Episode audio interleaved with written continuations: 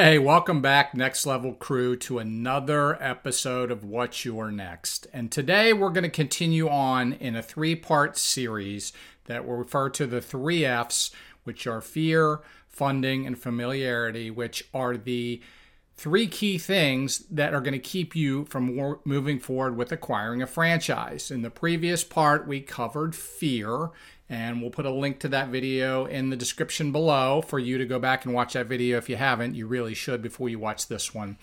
And today we're going to talk about funding. Welcome to What's Your Next. This is the go-to podcast for aspiring business owners who want to get to the next level, escape the rat race, and give their middle finger to the corporate nine to five. If you want financial freedom, work-life balance, and the business of your dreams, you're in the right place. Dave and Stacy Riska, husband-wife franchising duo, openly share their successes, failures, and lessons learned in franchising, business ownership, and working with your spouse. The money, the money, money, money. And so a lot of people wonder when they come into looking at franchises, when they go to the funding stage, one of the questions that comes up all the time is, do I have to have one hundred percent of the money? And the answer to that is no, you don't. Mm-hmm. And there are some great funding opportunities out there. You do not necessarily need to have one hundred percent or even fifty percent for that matter in most cases to acquire a franchise if you are willing to look at some really great funding opportunities. So, Stacy, what does franchise funding entail? Yeah, thanks, Dave.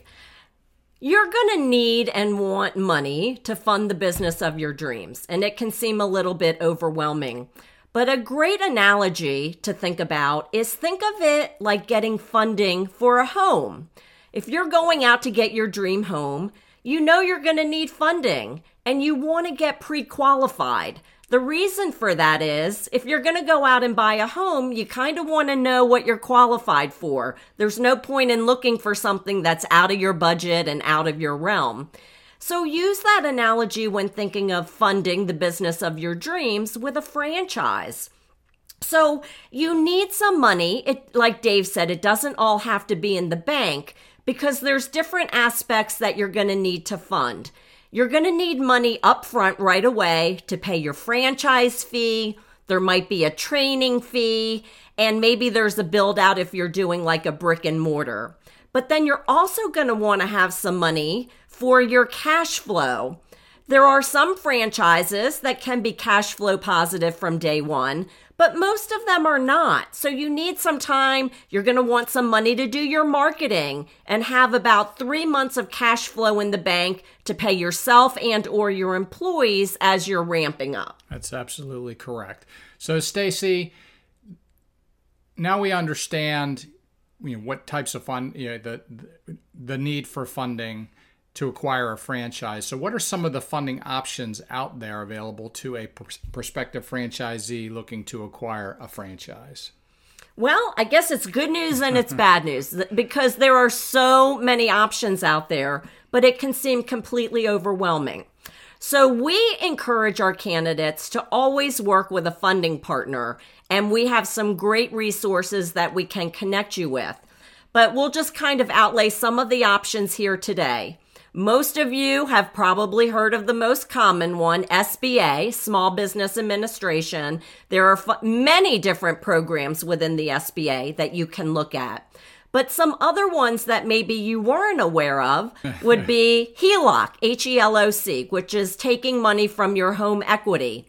There's also a ROBS, R O B S, which is if you have a four oh one k, you can take money out penalty-free, tax-free to fund your business.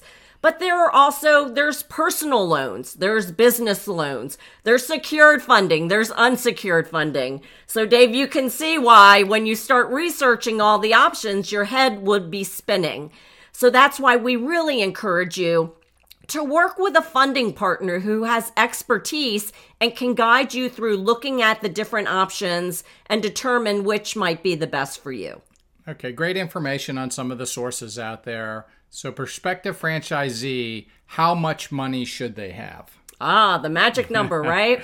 There is no magic number. In general, we tell our candidates, if you're serious about business ownership, you probably want to have about fifty thousand dollars in the bank.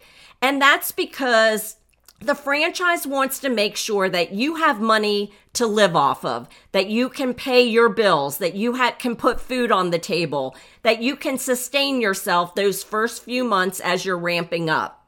Now, some of the funding options that you may look at, like S B A, they also may require a small cash infusion, let's say ten to twenty percent. So that's why you're going to want to have some cash in the bank, but the majority of your funding can be from outside sources.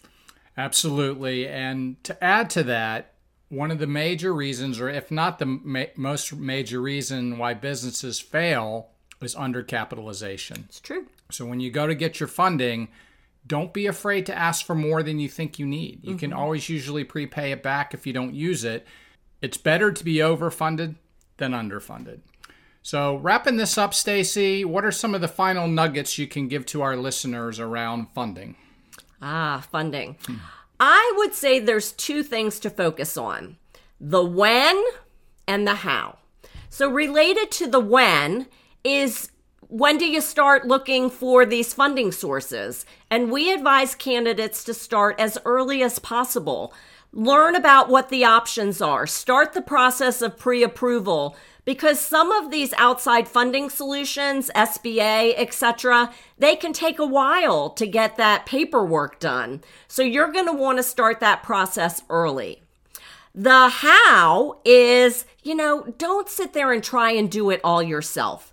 Because if funding is not an area that you're an expert in, then work with an outside funding partner. They're going to give you the best solutions and resources out there. And usually there's many that you can consider. So when you're looking at funding, think about the when and the how, and then start putting your business plan together. You know, start building the pro formas, get clarity on the numbers of what it's going to look like, because you're going to have to provide that to a funding partner anyways. Absolutely. Show them the money. We're going to wrap this up. We This was funding, again, part of a three-part series, fear, funding, and familiarity. Thank you for joining us today. Don't forget to like and subscribe, and we'll catch you on the next episode of What's Your Next. There are over four thousand franchise concepts that could be your dream business. Which one is the perfect one for you? Go to franquiz dot next level franchise group dot com and find out. Your dream business awaits. Go to franquiz dot next level franchise group dot com now and find the perfect business that will get you to your next level.